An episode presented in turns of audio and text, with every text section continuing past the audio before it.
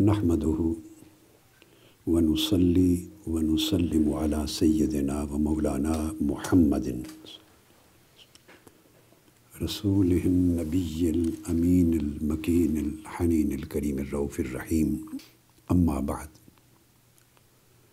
فبسم الله الرحمن الرحيم حدثنا أبو اليمان الحكم بن نافع قال أخبرنا شعيب عن الزهري قال أخبرني عبيد الله بن عبد الله بن عتبة بن مسعود أن عبد الله بن عباس رضي الله تعالى عنهما أخبره أن أبا سفيان بن حرب أخبره أن هرقل أرسل إلي في ركب من قريش وكانوا تجارا بالشام في المدة التي كان رسول الله صلى الله عليه وآله وسلم ماد فيها أبا سفيان وكفار قريش فأتوه وهم بإيليا معزز حاضرین و ناظرین جملہ سامعین و سامعات اور عزیزان محترم، آج اللہ رب العزت کی توفیق سے ہم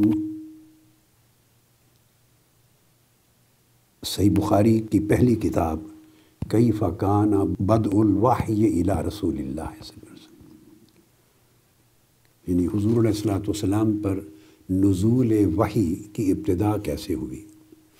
اس کتاب کی آخری حدیث کا آج مطالعہ کر رہے ہیں۔ اور انشاءاللہ اللہ تعالی اس کے بعد پھر کتاب الایمان شروع ہوگی۔ یہ حدیث حضور صلی اللہ تعالیٰ علیہ وآلہ وسلم کی نبوت کی حقانیت اور صداقت کے باب میں اور آپ کی سیرت طیبہ کے باب میں۔ ایک بڑا اہم مضمون بیان کرتی ہے۔ حدیث کافی طویل ہے۔ میں نے ابھی اس کا ابتدائی حصہ آپ کے سامنے پڑھا ہے۔ پھر انشاءاللہ اس کے درمیان میں اس حصے پر آ جاؤں گا جو آج کی گفتگو کا بنیادی طور پر مرکز و محور ہے۔ اور اس کے اندر جو کچھ آج بیان ہوگا، خاص طور پہ جو میں نے عرض کیا، اس کا وسطی حصہ جو ہے، جو سینٹرل تھیم ہے اس حدیث کا۔ آق علیہ السلام کی سیرت طیبہ کا ایک اور عجیب باب بیان ہوا ہے، اس واقعہ کی صورت میں۔ تو آپ اس کو بعد ازاں بھی بار بار سنیں۔ جو چیزیں اس میں کہوں گا، یہ کئی اور احادیث کی انٹرپریٹیشن اور تشریح کی طرح یہ بہت سی چیزیں ایسی ہوں گی جو عام طور پر وہ شروع یعنی کومنٹریز جو صحیح بخاری پہ لکھی گئی ہیں، ان میں کہیں درج نہیں ہیں۔ شارحین نے ان پہلوؤں کو نہیں لیا بالعموم جو آپ کے سامنے رکھی جائیں گی۔ میں نے خود کسی کتاب میں نہیں پڑھا۔ کتابیں دو طرح کی ہوتی ہیں۔ ریٹن بکس بھی ہوتی ہیں اور ان ریٹن بکس بھی ہوتی ہیں۔ اگر کوئی چیز کسی ان ریٹن بکس سے غیر تحریر شدہ کتاب سے آ رہی ہو، تو اس کا اور کوئی سورس نہیں ہوتا سوائے اس کے کہ آپ اس کو بار بار سنیں اور سمجھنے کی کوشش کریں۔ وہ ریٹن سورسز سے یعنی دیگر کتب سے سفینوں سے عام طور پہ نہیں ملتی۔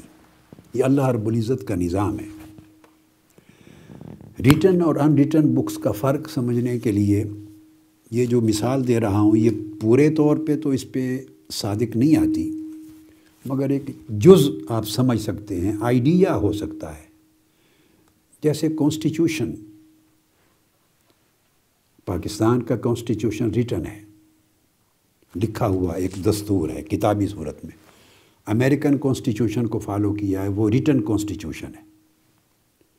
اور برطانیہ کا کانسٹیٹیوشن کسی ایک کتاب کی شکل میں تحریری طور پہ موجود نہیں ہے۔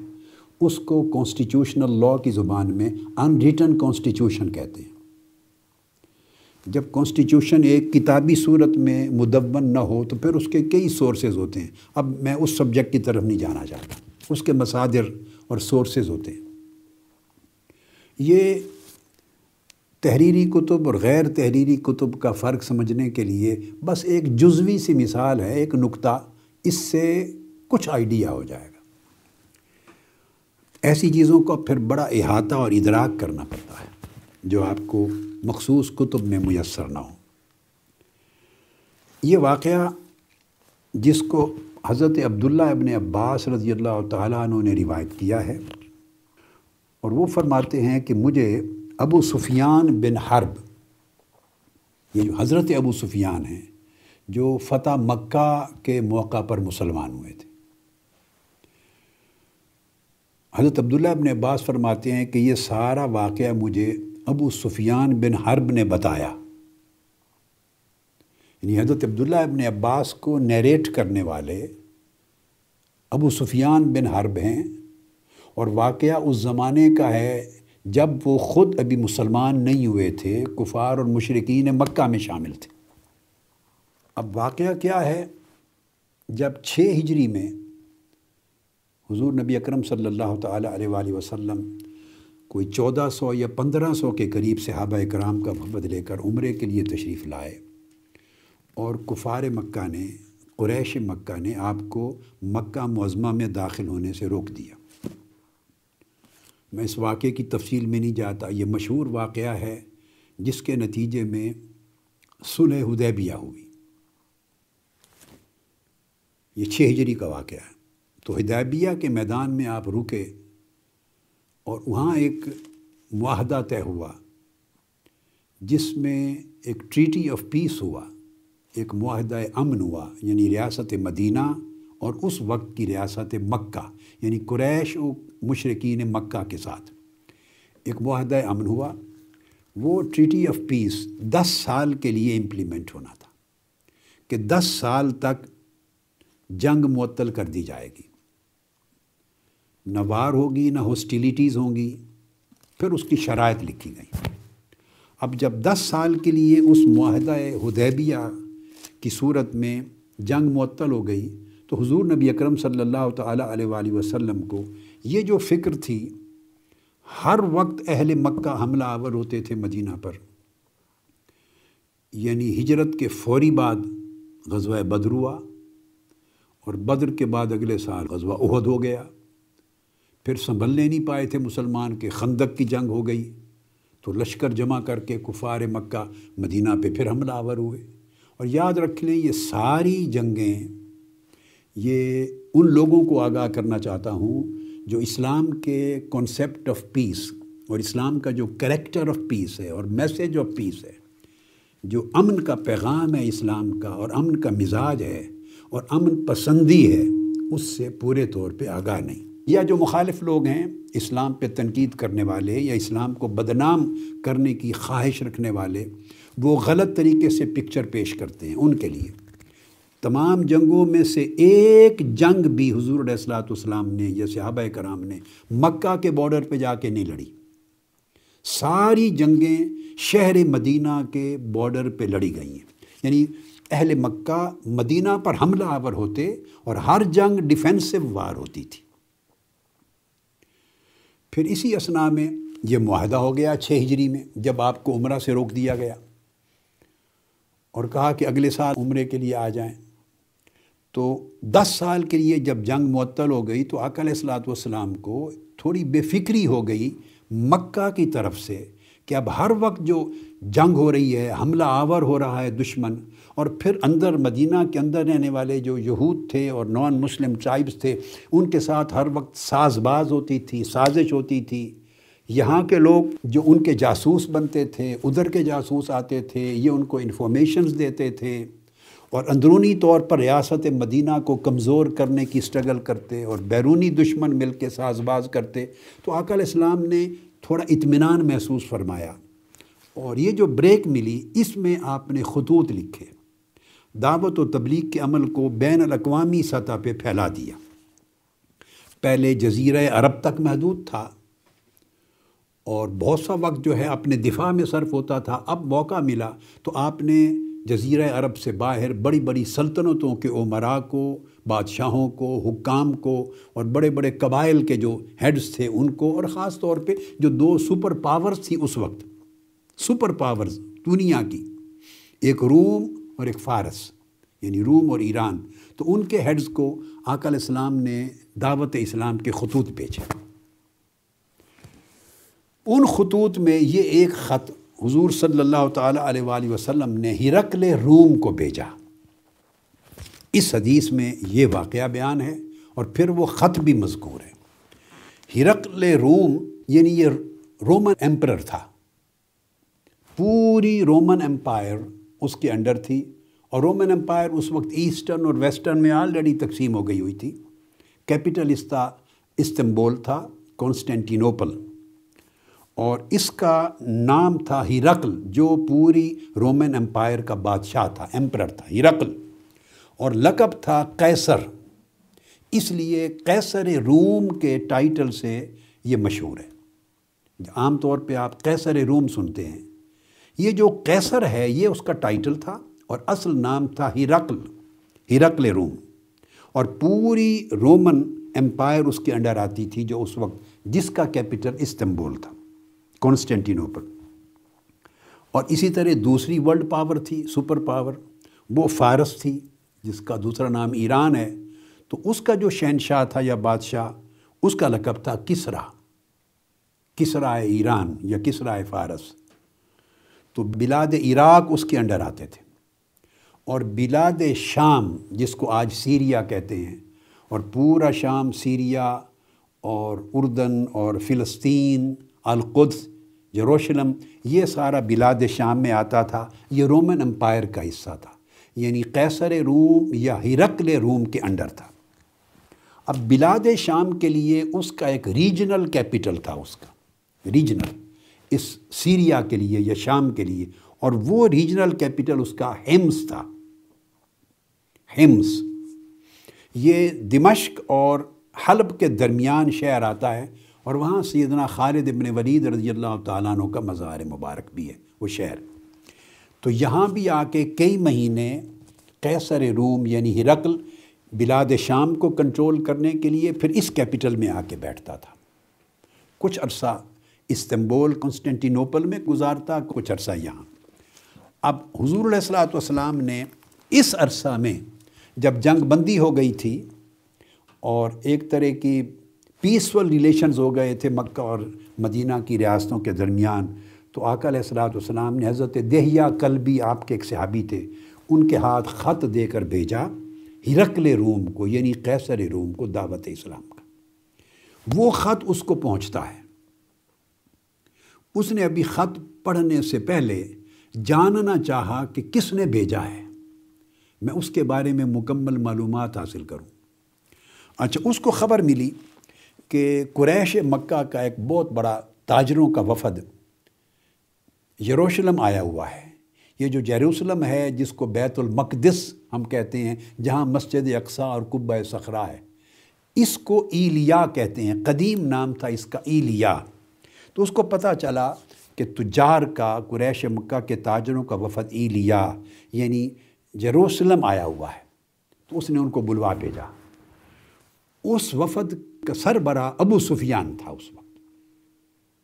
اور میں نے عرض کیا کہ ابو سفیان پھر ان کے دو سال کے بعد جب آقا علیہ السلام نے مکہ فتح فرمایا ہے تو اس فتح مکہ کے سال میں مسلمان ہوئے، اسلام قبول کیا۔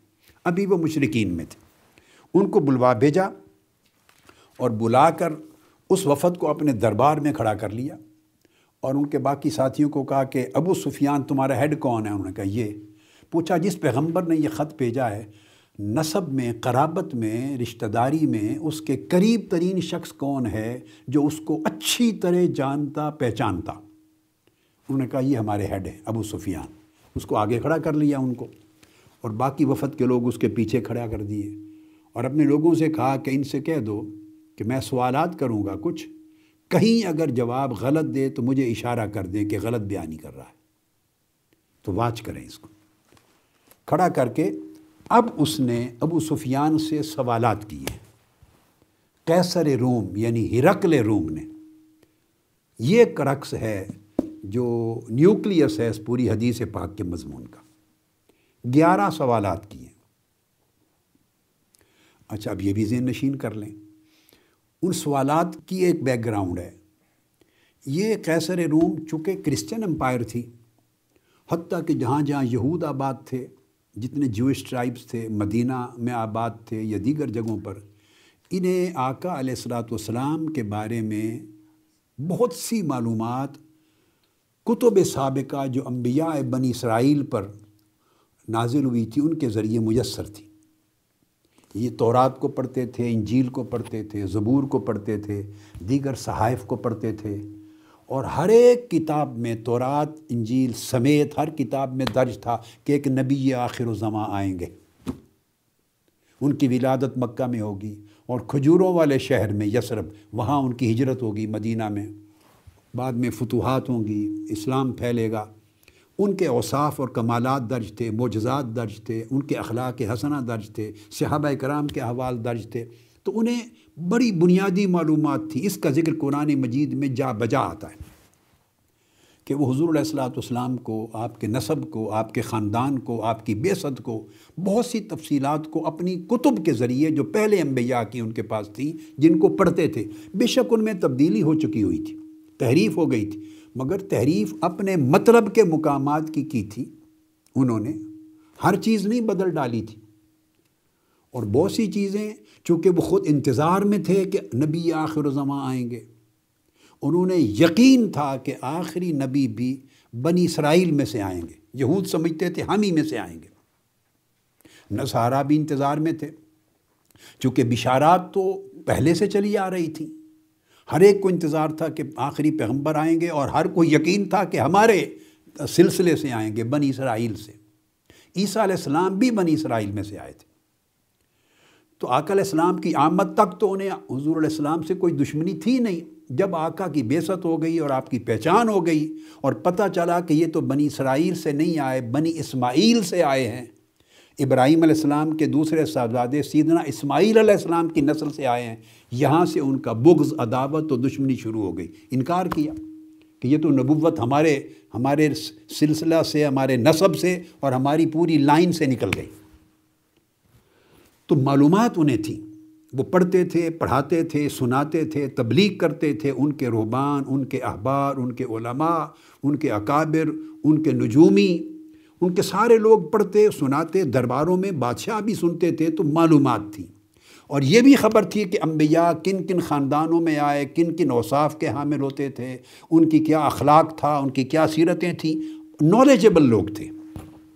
سو اس جو ریڈیلی اویلیبل نالج تھا، اس کی روشنی میں اس نے اس سے سوال کیا۔ پہلا، ابو سفیان سے۔ قال، کہ میں آپ سے پہلا سوال کرتا ہوں کئی فا نصب و فی کو پہلا سوال کیا۔ اس کا نصب کیا ہے؟ ابو سفیان جواب دے رہے ہیں اور یہ واقعہ بتا رہے ہیں حضرت عبداللہ ابن عباس کو، رضی اللہ تعالیٰ اور حضرت عبداللہ ابن عباس رضی اللہ تعالیٰ عنہ اس کو روایت کر رہے ہیں۔ اور ان سے پھر تابعین نے اور آگے ایک صنعت کے ساتھ وہ امام بخاری تک پہنچا۔ اور یہ جو حدیث ہے، یہ امام بخاری نے جزون مکمل طور پہ نہیں، جزو اس کے مختلف پارٹس، کئی مقامات پہ یہ صحیح بخاری میں امام بخاری نے اس کو روایت کیا ہے۔ کئی مقامات پہ روایت ہوئی۔ کثرت کے ساتھ گیارہ مرتبہ صحیح بخاری میں یہ حدیث آئی ہے۔ گیارہ مرتبہ۔ کئی پارٹس آئے ہیں کہیں زیادہ پارٹس آئے ہیں کہیں ایک ہی پارٹ آیا۔ اس طرح ریپیٹ ہوئی۔ اتنی اہم ہے۔ تو پوچھا کہ مجھے بتاؤ تمہارے اندر اس نبی کا جس نے نبوت کا اعلان کیا ہے، اس کا نصب کیسا ہے؟ اب نصب پوچھنے کا مطلب ہے کہ وہ فیملی اس کی کیسی ہے اور اس کے والدین اور باپ دادا کیسے ہیں؟ یہ پوچھا، پہلا سوال۔ یہ بڑا دلچسپ سوال ہے اور اس کے اندر بڑی گہرائی ہے۔ جو میں ان سوالات کے جواب میں جتنی شرح کروں گا انٹرپریٹ کروں گا۔ یہ میں نے کہا کہ آپ سمجھیں ان ریٹن بکس کا حصہ ہے اس لیے اس کو سمجھنے کی ضرورت۔ ہے اب جب نصب کا سوال کیا تو احادیث کی کتب میں بے شک آتا ہے کہ ہر پیغمبر عالی نصب تھا۔ اور آقا علیہ السلام نے فرمایا، آدم علیہ السلام سے لے کر میں اپنے والدین تک، ہر زمانے کے اعلیٰ ترین نصب کے اندر سے میں گزرتا ہوا آیا ہوں۔ میری پیدائش، خیر و قرون بنی آدم سے گزرتا ہوا۔ آیا یہ تو درست ہے۔ مگر نصب کا ریلیونس کیا ہے؟ نصب کے دو ریلیونس ہیں۔ خاندان سے، والدین سے فیملی سے دو چیزیں ریلیٹڈ ہیں۔ جب کسی کی شخصیت کو، اس کی سیرت کو ڈٹرمن کرنا ہوتا ہے، تو اس کو دو طریقے سے چیزیں منتقل ہوتی ہیں اپنے فیملی کی۔ تو فیملی سورس بھی ہے خاندان، ماں باپ سورس بھی ہیں۔ بعض ٹریڈس بعض کوالٹیز بعض کریکٹرسٹکس بعض ٹیلنٹس، بعض پوٹینشلز کے منتقل ہونے کا سورس بھی ہیں، ذریعہ بھی ہیں اور والدین اور ماں باپ اور خاندان ماڈل بھی ہے فالو کرنے کے لیے۔ دو طریقے سے خاندان کا اور والدین کا بچوں کی نشو و نما، پرورش اور شخصیت سازی پہ اثر ہوتا ہے۔ دو طریقے سے۔ اب ایک طریقہ تو زیادہ ڈسکس نہیں کرتے، وہ چونکہ آپ کے بس میں نہیں ہے وہ جنیٹک ہے۔ جب جو چیز ایک تو منتقل ہوتی ہیں، وہ جنیٹک سائنس سے تعلق رکھتا ہے۔ تو کروموسومز آتے ہیں اور کروموسومز ہر قسم کے جو اوصاف، خصوصیات ہیں، رنگ اور قد و کامت سے لے کر اوصاف، کمالات، صلاحیتیں، یہ کروموسومز نے اپنے اندر کیری کی ہوئی ہوتی ہیں۔ اور کروموسومز باپ کی طرف سے بھی آتے ہیں، ماں کی طرف سے آتے ہیں۔ پھر آگے دیکھیے، باپ کو جو ملتے ہیں تو باپ کے پھر والدین تھے، تو اس کو پھر کچھ حصہ اپنے باپ کی طرف سے، کچھ اپنی ماں کی طرف سے ملا ہوتا ہے۔ یعنی اس بچے کے دادا اور دادی کی طرف سے۔ پھر وہ دادا دادی جو ہیں، وہ بھی تو والدین کے بیٹے تھے اور بیٹی تھی، تو ان کو پھر اپنے باپ اور دادا سے ملتا ہے۔ ادھر بھی تو اس طرح ڈیوائڈ ہو کے اوپر سے نیچے منتقل ہوتے چلے آتے ہیں۔ یہی پوزیشن ماں کی طرف سے ہوتی ہے۔ تو ماں جو ہے، اس کے بھی ماں باپ ہیں، تو اسے بھی اپنے پیرنٹس سے ڈیوائڈ ہو کے ملتے ہیں۔ اس کے پیرنٹس میں بھی ہر ایک کو پھر اپنے پیرنٹس، اپنے والدین سے ملے ہوتے ہیں۔ تو یہ تو ایک جنیٹک ٹرانسفارمیشن ہے، ایک ٹرانسفر ہے کریکٹرسٹکس کا۔ اس کو کہتے ہیں وہ خصوصیات جو جبلی ہیں، پیدائشی طور پہ منتقل ہوتی۔ یہ تو ایک اینگل ہے۔ اس پر اثر کیا ہوتا ہے؟ والدین اور خاندان، وہ ایک صحبت میسر کرتا ہے اولاد کو۔ ایک کمپنی دیتا ہے۔ تربیت گاہ ہو جاتی ہیں والدین اور گھرانہ اور خاندان، اس کا مکتب و مدرسہ ہو جاتا ہے۔ تو وہ ماڈل بن جاتے ہیں۔ اگر وہ صلاحیتیں جو جنیٹیکلی آئی بھی ہیں ٹیلنٹس اور پوٹینشلز اگر وہ خاندان، والدین اور گھر کا ماحول اس کی جلا نہ دے، اس کی پرورش میں مددگار نہ ہو اچھا ماحول نہ دے سپورٹو ماحول نہ دے، تو وہ ٹیلنٹس دب جاتے ہیں۔ رہتے ہیں مگر دب جاتے ہیں، نکھر نہیں سکتے۔ اور اگر اپوزٹ ماحول دے، ماں باپ لڑائی کریں، جھگڑا کریں، خستہ گھٹیا اخلاق ہوں، طور طریقے ہوں، ہر وقت گھر میں گورکھ دھندا ہو، جھوٹ بولا جاتا ہو، دھوکہ دہی ہوتی ہو، تو ہر وقت غصہ ہو اور غیبت ہو اور چغلی ہو، یہ بات سمجھنے والی ہے۔ اور والدین غور کریں جو اس کئی بخاری کی حدیث کا درس سن رہے ہیں۔ خاندان کے افراد غور کریں، پھر بچے غور کریں، سارے اعزا اقارب، ہر شخص ایک خاندان کا ایک حصہ ہے، خاندان ایک یونٹ ہے، ہر شخص اسی خاندان کا ایک جز ہے اور خاندان کا پہلا یونٹ ماں باپ ہے۔ وہ ایک ماڈل دیتے ہیں کردار کا ماڈل پھر اسی طرح بھائی بہن ہیں، پھر چچا، تایا ہیں، پھر اس کی باقی خالائیں ہیں، پھر عیزہ اقارب ہیں۔ جہاں جوائنٹ فیملی ہوتی ہے، وہاں بہت زیادہ امپیکٹ ہوتا ہے۔ تو وہ ایک ماڈل دیتے ہیں۔ بچہ پیدائش کے ساتھ ہی سنتا ہے اور سیکھتا ہے۔ سنتا ہے اور سیکھتا ہے۔ یہاں ایک میں ایک باریک سا واقعہ اس تصور کو سمجھانے کے لیے سنا دیتا ہوں۔ حضور بابا فرید الدین گنج شکر رضی اللہ تعالیٰ عنہ کے احوال میں اور آپ کی سوانے میں یہ واقعہ آتا ہے کہ آپ نے ایک روز عرض کیا اپنی والدہ ماجدہ سے کہ امی جان، جب سے میں نے ہوش سنبھالا ہے اللہ کا شکر ہے، میری تہجد نہیں چھوٹی۔ تو ماں نے جواب دیا، بیٹے، مبارک ہو تمہیں اللہ کی یہ توفیق۔ مگر اس میں تمہارا کمال نہیں، تمہاری ماں کے دودھ کا کمال ہے۔ میں نے جب سے تم پیدا ہوئے، بغیر وضو کے تمہیں دودھ کبھی نہیں پلایا تھا۔ یہ میں نے ایک چھوٹا سا واقعہ آپ کی سوانح حیات کا کوٹ کیا ایگزامپل کے طور پہ، تاکہ کنسیپٹ کے سمجھنے میں آپ کو تھوڑی مدد ملے۔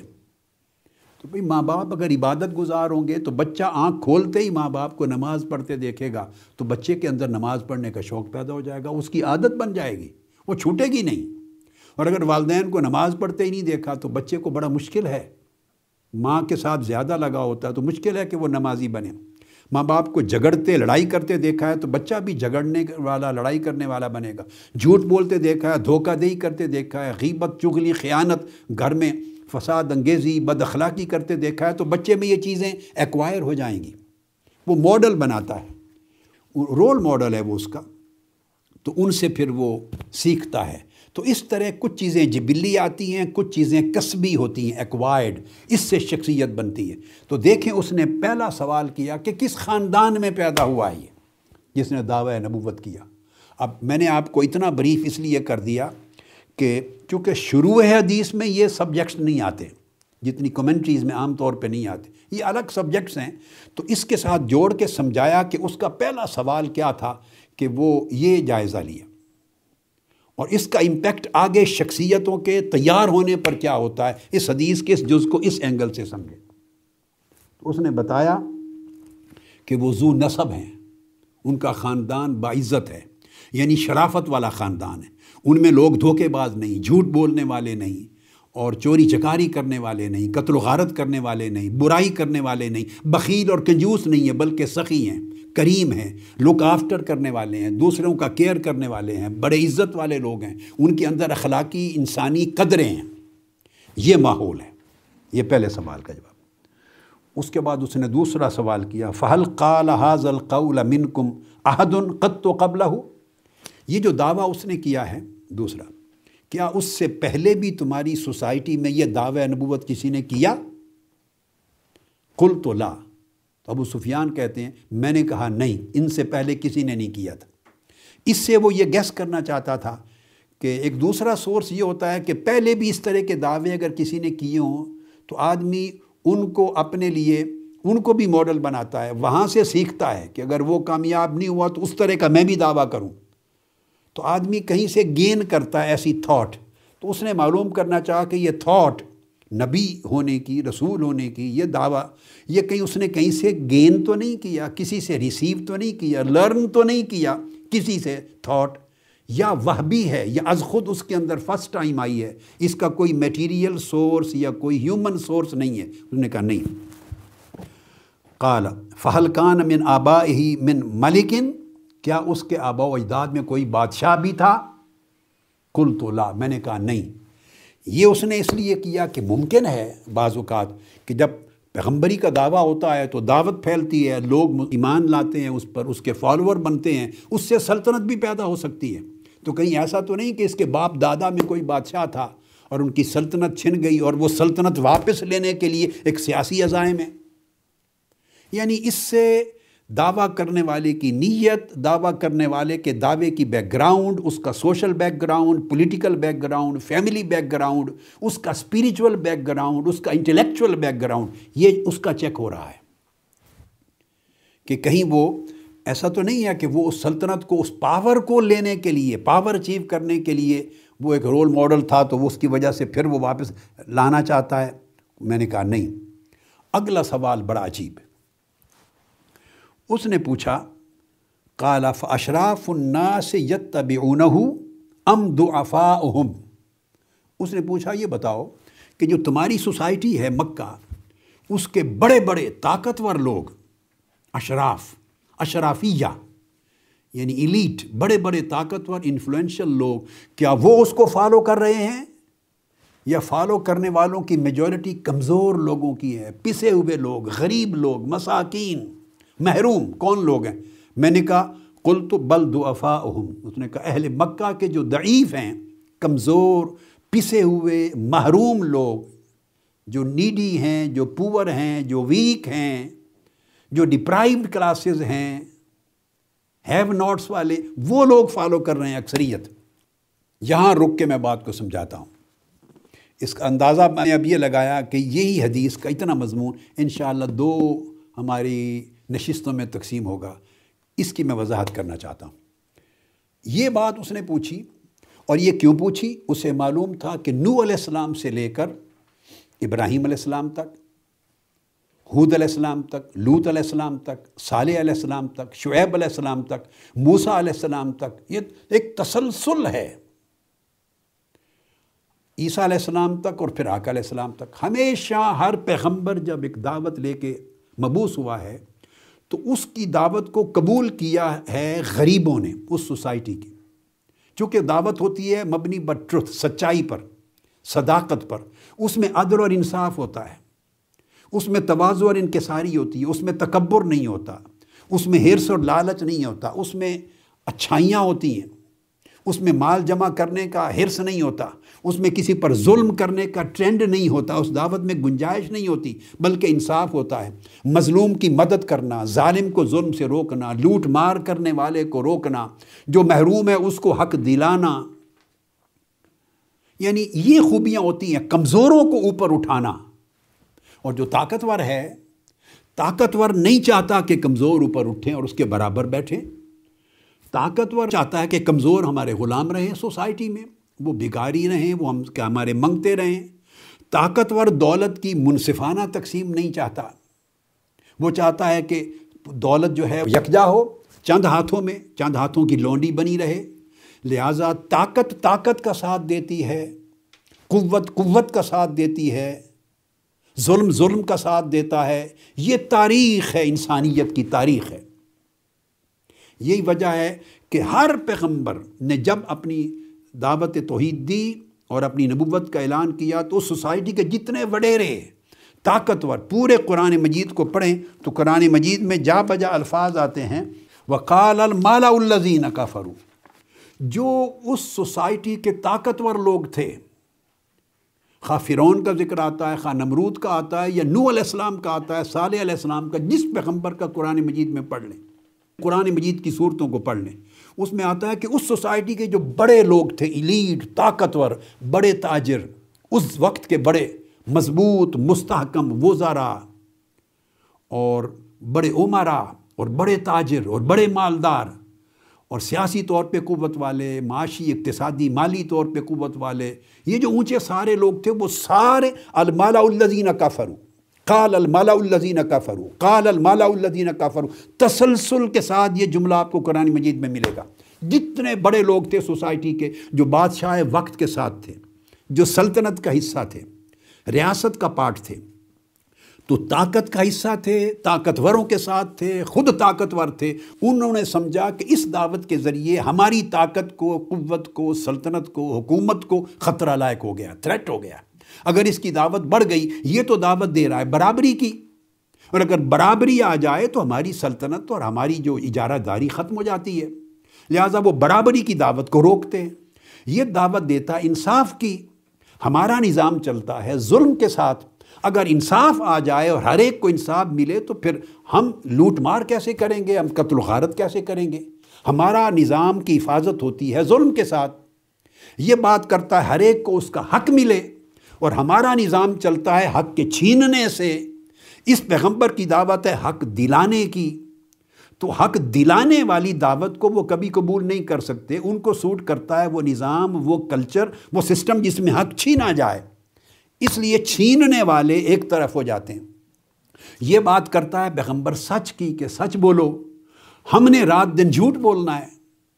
تو جھوٹ اگر ہم چھوڑ دیں تو ہمارا نظام نہیں چلتا۔ اس لیے وہ اس کی دعوت کو رد کرتے تھے۔ یہ بات کرتا تھا، ہر ایک سے ایمانداری کرو، سخاوت کرو، سچائی بولو، دھوکہ نہ کرو۔ بڑے طاقتور لوگ سمجھتے تھے کہ ہمارے تو سارے نظام کی کی بنیاد دھوکہ دہی پر ہے، فراڈ پر ہے، جھوٹ پر ہے، لوٹ مار پر ہے۔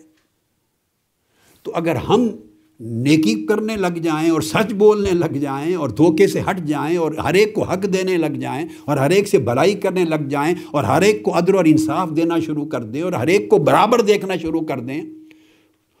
غریب اور امیر اور طاقت اور کمزور برابر ہو جائیں تو ہماری تو سلطنت اور قوت کا نظام درم برم ہو جائے گا۔ لہٰذا ہمیشہ طاقتوروں نے پیغمبر کی دعوت کو رد کیا، مخالفت کی۔ یہی وجہ ہے کہ آلموسٹ ہر نامور پیغمبر کو ہجرت کرنا پڑی۔ نو علیہ السلام نے ہجرت کی۔ نو علیہ السلام نے ہجرت کی۔ ایکچولی تو آدم علیہ السلام سب سے پہلے نبی، انہوں نے بھی ہجرت کی، مگر ان کو ہجرت کروانے والا جو انفلوینشل شخص تھا، وہ شیطان تھا، ابلیس تھا۔ وہ تو الگ میٹر ہے، اس کی ساز باز تھی، ہجرت ہوئی۔ مگر نو علیہ السلام نے زمین پر ہجرت کی۔ اور اہل ایمان کمزور تھے، ساتھ لے کے چلے گئے۔ ابراہیم علیہ السلام نے ہجرت کی۔ تمام طاقتور انفلوینشل لوگ نمرود کے ساتھ تھے۔ آگ میں ڈالا گیا۔ یعنی اتنی قوت بھی ساتھ نہیں تھی کہ آگ میں ڈالتے ہوئے لوگ ان کو بچا لیتے۔ غریب تھے۔ دعفا ساتھ ہوتے اور غریب کمزور ہوتا ہے۔ اور غریبوں بھی بھی سن لیں۔ غریبوں کے اندر پھر دو قسمیں ہوتی ہیں۔ اکثریت غریبوں کی ایسی ہوتی ہے، اکثریت کہ جو اپنی بقا کے لیے سمجھوتا کرنے پر مجبور ہو جاتے ہیں اور وہ سمجھوتے کی زندگی گزار رہے ہوتے ہیں۔ وہ سٹینڈ نہیں لے سکتے، وہ حق کے ساتھ کھڑے نہیں ہو سکتے، دل سے قبول کرتے ہیں مگر ساتھ نہیں دے سکتے۔ جان کا خطرہ، مال کا خطرہ، عزت کا خطرہ۔ فرعون دیکھو نا، لوگوں کی بیٹیوں کو زندہ رکھتا بیٹوں کو قتل کروا دیتا۔ تو ہر دور کے حکمران جو ہیں، ان کے اپنے میکنزم ہیں، اپنی اسٹریٹجیز ہیں۔ کہ کس طرح تھریٹ کو روکنا ہے، کس طرح پروپیگنڈا کسی کے خلاف کرنا ہے، کسی کو جادوگر کہنا، کسی کو جھوٹا کہنا، کسی کو مکار کہنا، کسی کو حوث کا پجاری کہنا، یہ انبیاء پہ تومتیں لگاتے تھے۔ یہ پروپیگنڈا ہے یعنی کریکٹر اسیسینیشن ہے۔ کسی کے خلاف اپنے ذرائع، جو نشر و ابلاغ کے ذرائع ہوتے تھے، نشر و اشاعت کے اس زمانے کے، اس کے ذریعے ان کے امیج کو خراب کرنا، لوگوں کے سامنے امیج خراب کرنا۔ آکل اسلام پر کبھی مجنون کہا، کبھی جادوگر کہا۔